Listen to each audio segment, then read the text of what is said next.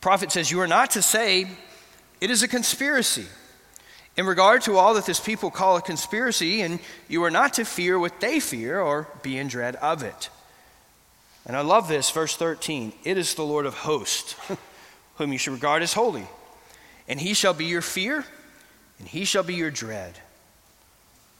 Now, the historical setting of those few verses in Isaiah 8 are very, very revealing.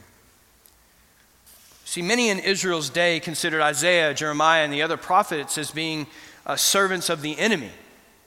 Which is hard to imagine, but that was the case. And why was that the case?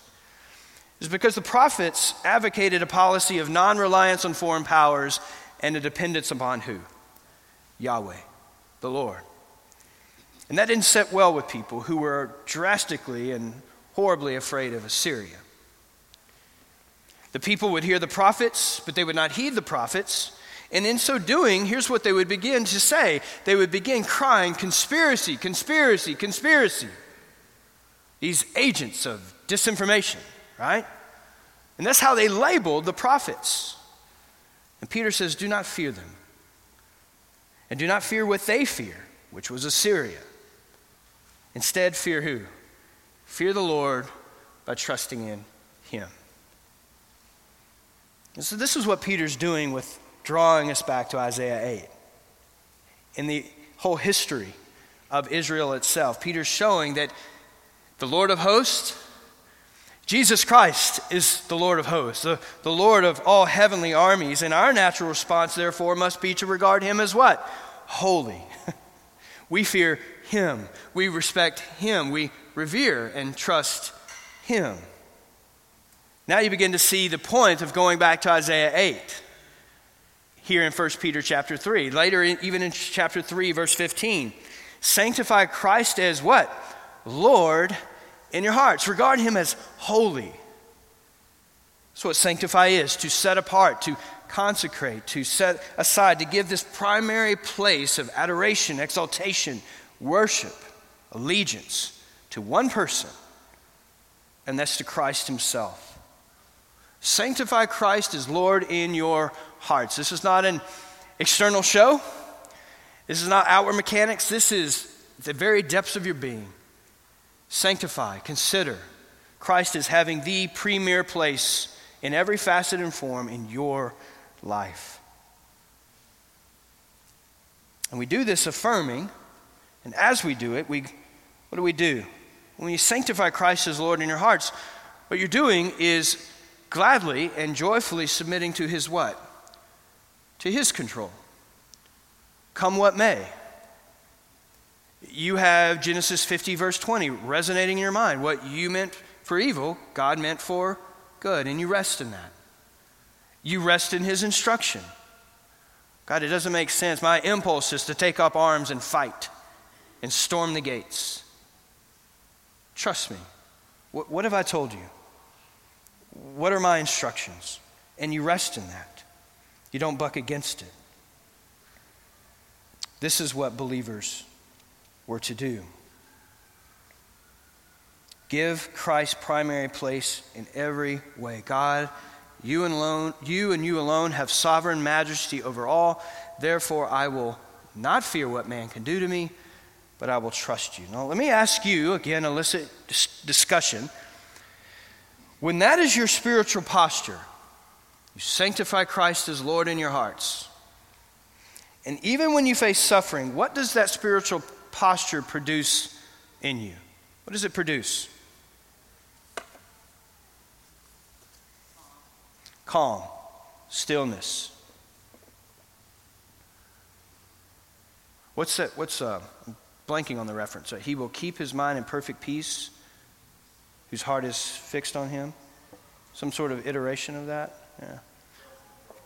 Self control. What's that? In what way, Preston? I, I know exactly where you're going, but. Yeah. Self control, restraint. Excellent. We'll talk about that in a moment as he picks up on that. Anything else?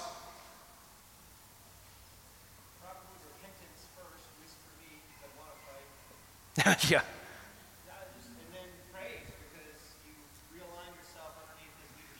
Yeah.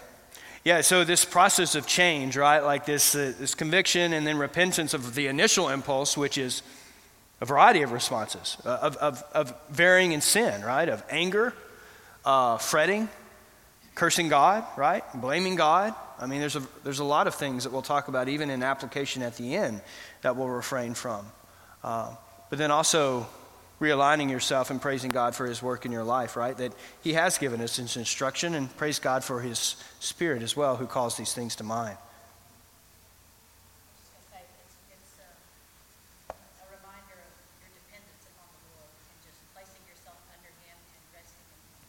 Excellent, excellent. That spiritual posture is a reminder uh, that you are needy and dependent on Him, which is a good exercise for self sufficient people who yearn for autonomy a lot of times, right? Excellent. Paul mentioned it earlier, but it also gives just way to courage and boldness. I'm not a gifted evangelist. That's not an excuse, is it? no, which we'll talk about. This is what Peter is doing here. He's contrasting the fear of the Lord with the inappropriate fear of man, right? This is what Jesus taught in Matthew chapter 10, verse 28, is it not? Do not fear those who kill the body, but are unable to kill the soul, but fear who?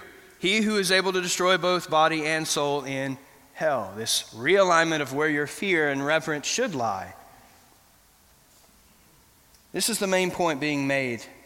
Our response to persecution however frightening that persecution may be, is to revere Christ as Lord, which manifests itself in trust, confidence, and peace before Him. That's what happens when we live our life recognizing His Lordship over every creature, every power, in any government authority that opposes the Christian faith henceforth, right? Any worldview that's in direct contradiction to my biblical worldview. God, you rest over all of this. You are the Lord of hosts, right? Isaiah 8, that we are to fear and respect.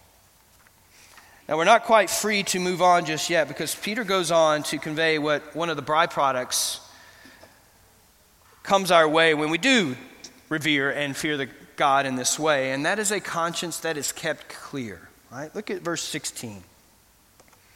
A conscience that's kept clear.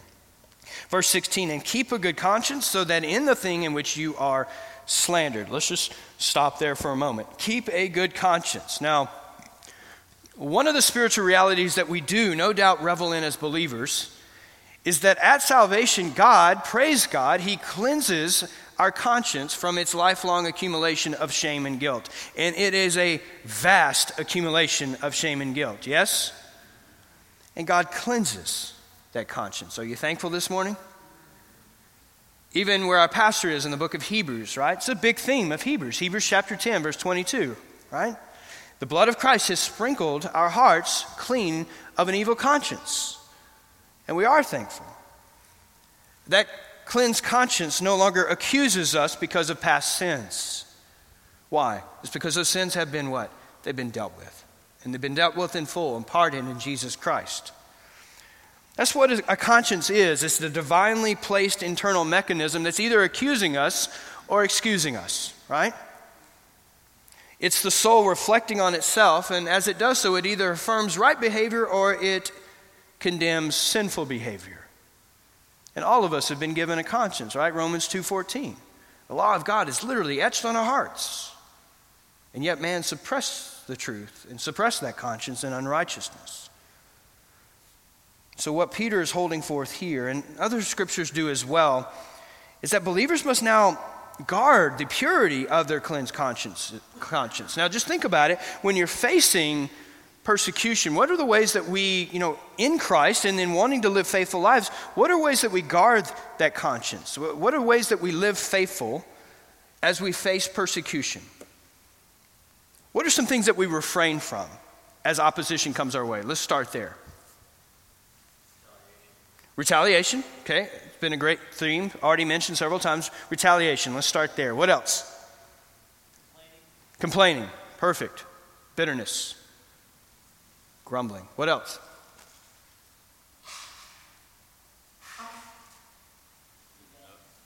Giving up? What does giving up look like, Paul?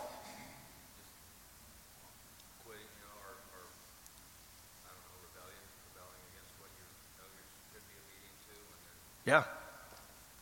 Ab- absolutely. To compromise, right? And to conform to the standards of those who oppose us, right? And we just rebellion, giving up. Anything else? Re- revenge, right?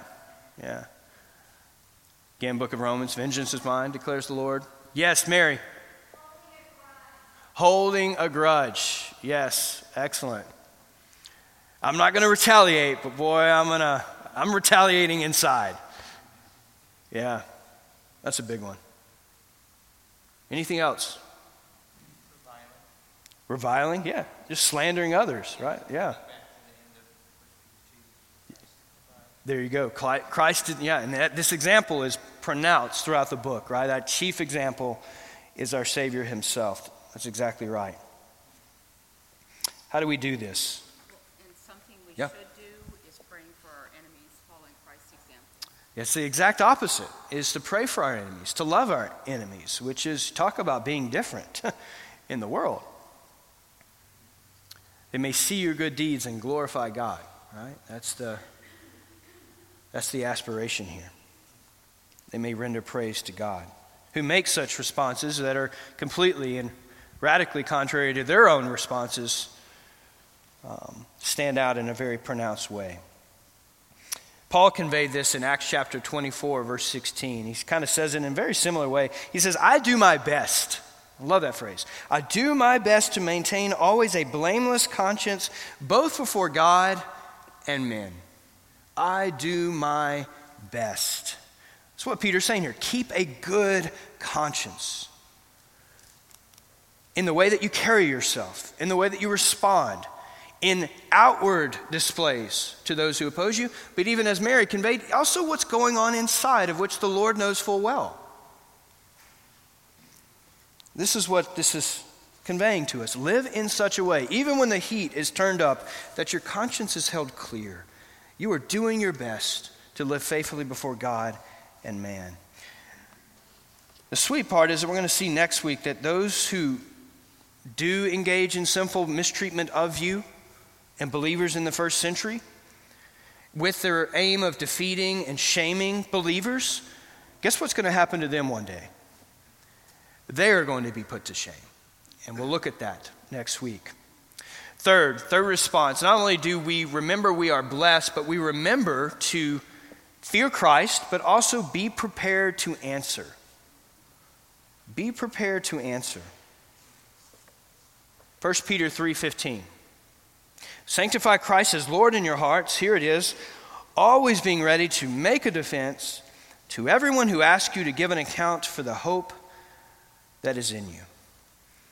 Having laid these foundations, Peter now encourages Christians who are on trial for their faith, whether it be formally or informally, to be prepared to answer those who oppose them.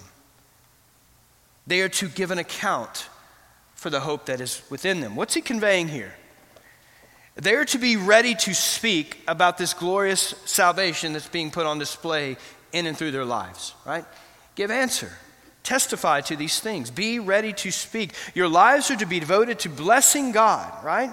Who, according to his great mercy, has caused you to be born again to a living hope, right? Through the resurrection of his Son. They're devoted to be blessing God. This is who they are to be. This God who's given them an inheritance which is wonderfully profound. So, this exhortation is listen, as people ask and as people question this hope that's manifested in your life, be ready to tell them why. Tell them why that hope is there and why it's real and why it's so powerful as it is in your life. Give an account. That's what that means. Logos, word, message. We're called to give the right words in response to questions about the gospel our lives reflect. You just think about that for a moment for Peter, of all apostles, to be to say, give an account for the hope that's within you. What do you recall about Peter's life? Was he always prepared? Did he ever fail in this department? Northlake, are you not so grateful that the Lord uses failures, right? Praise God, he uses failures. No doubt you think his own life experience might have added to the force of this kind of spirit inspired mention here. Give an account. We can think back to Peter's own dismal experience, and Peter, of all people, knew what it was to be unprepared. And in his unpreparedness, it was manifested not only horribly publicly, but it was also then recorded us in a timeless book for everyone to read generations later. This opportunity that he had botched in egregious fashion to answer questions while his Savior was on trial. And you can just ask the rooster that was there on that day of Peter's failing, and he will tell you. And Peter says, Listen, take note of my failures. Give an account. Be ready to give an account of the hope that is within you. As questions will be asked about your allegiance to Christ, be prepared to answer. Yes, your zeal for good works is going to bring the attention of those who oppose Christ. And there are many who oppose Christ, varying degrees. But these good works have to be explained. You have to give voice to them. You're called to elaborate and expound on why we have this glorious inheritance promised to us as believers. To put this another way, we're to not only manifest the power of the gospel in our lives, that glorious hope is to show up, but we're also to be ready to explain why that hope is possible through Jesus Christ. We're to be ready to give an account as to why believers believe and live as they do when they ask. I'll just give a pastoral pause here for a moment this morning. You're, you no doubt maybe here a room this size. Uh, I can't tell you what percentage, probably a large percentage, knowing just us as a church and typically how we see ourselves as believers. We, you hear the common, common refrain of, I'm not a gifted evangelist. And internally, maybe you're saying, Yeah, that's, that's me. I don't consider myself a gifted evangelist. But you are nevertheless called and expected and instructed, even if you do not deem yourself to be a gifted evangelist, to promote the gospel through your answers.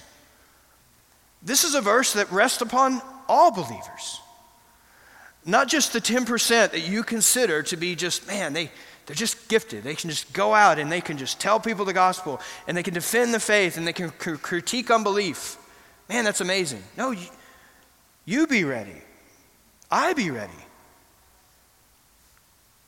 Promote the gospel through your answers. That's what Christian apologetics is, is it not? It's the discipline of offering a defense and a case for the veracity and reliability of the Christian faith. That's what it is. So, our prayer, I know as a church, is that we would be bold not only to declare the truth of the gospel, reach week, right? And even just the whole of your lives, in any moment, declare the truth of the gospel who Jesus is, what sin is, how people are saved from eternal death. But also that we would be equipped to defend the truthfulness and reliability of those claims and provide a critique for unbelief if you're here this morning, and I think all of us can just be in humility say, you know what, I could grow in that area.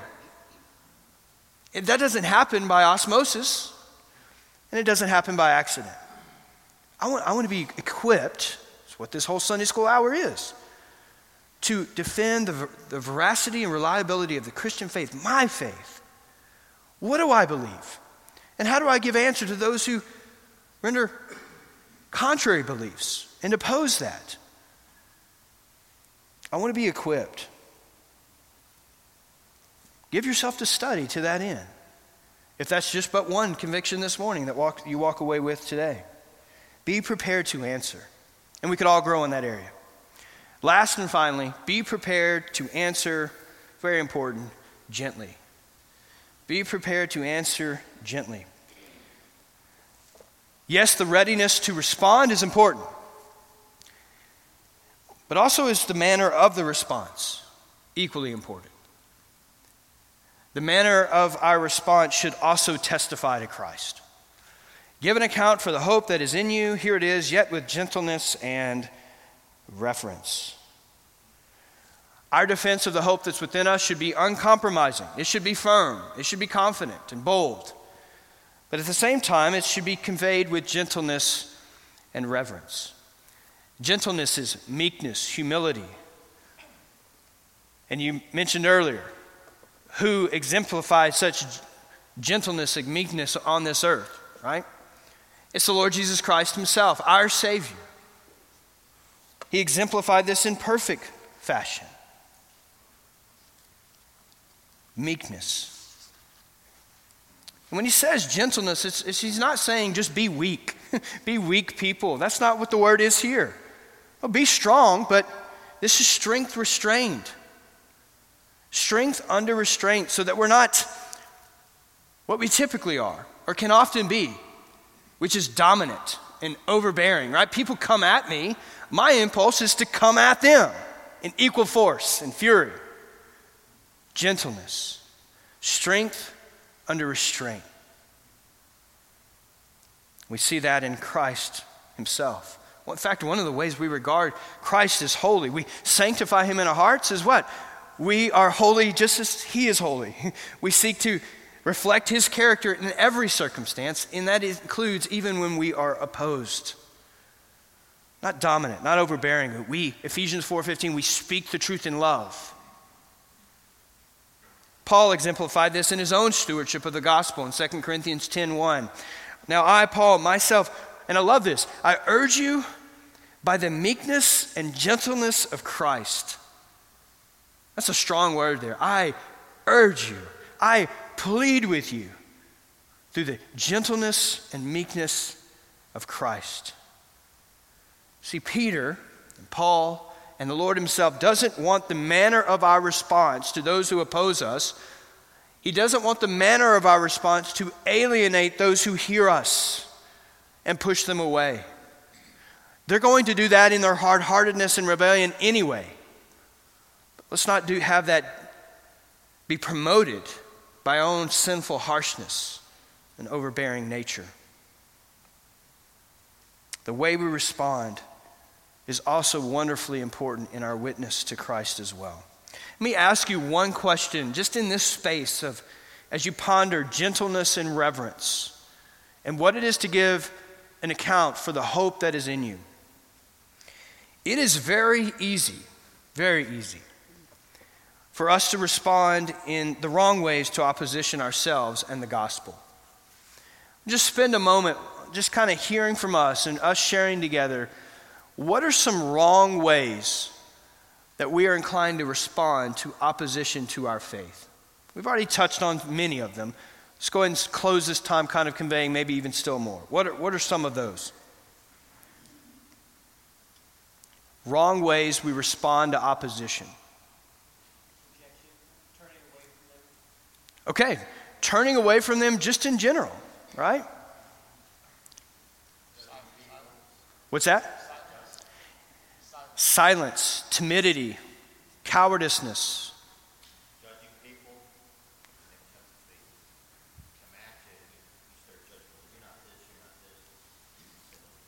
Yes. And usually the undercurrent of that is self righteousness, right? Arrogance, What's that? Overpowering. Overpowering. Yeah, yeah. And as we say these, you're going to say, yeah, that's, that's how I'm inclined. And we're all inclined in different ways, right? Some, some is the lion, some is the bull in the china, the, the china cabinet, right? Others are the timid cowardiceness, right? And then everything in between. I had other, other ones. Paul? Up, oh. Certain stance. Yep, okay.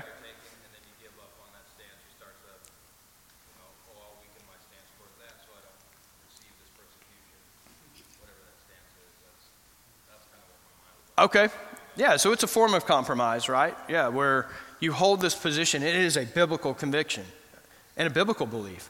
But maybe we, that gets watered down or held, you know, a little looser, uh, a little more loosely. That's the way they put that. Thank you. Grammarian.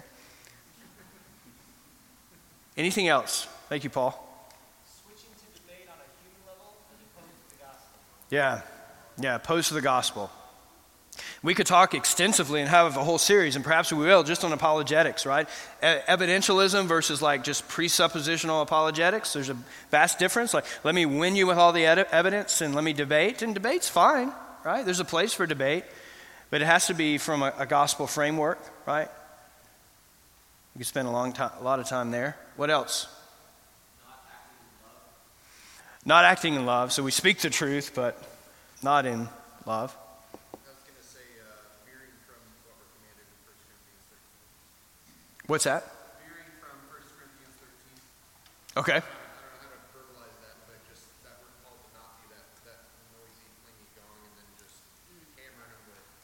But Great, great word picture there, right? Yeah, this noisy, clanging gong, right?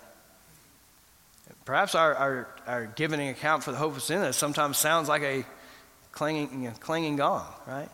Because it's absent of love, 1 Corinthians 13. Anything else?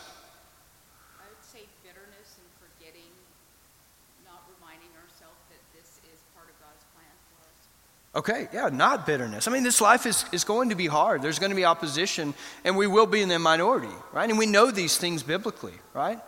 Blessed are, blessed are those who are persecuted for the sake of righteousness, that Matthew 5.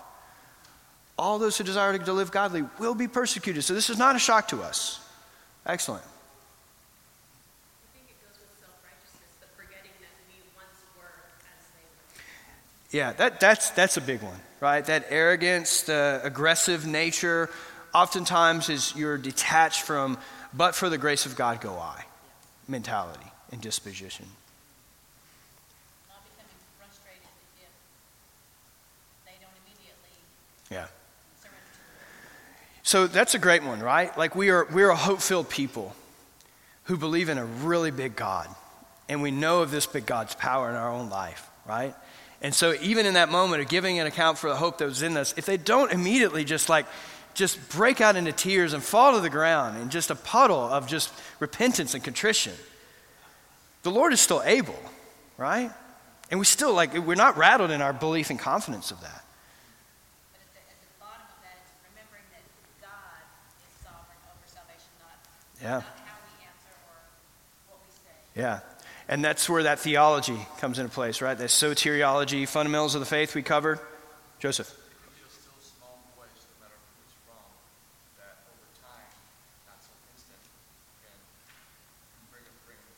Oh, absolutely. And it will be on his exact timetable. For, as you said, it's, it's he who does it anyway.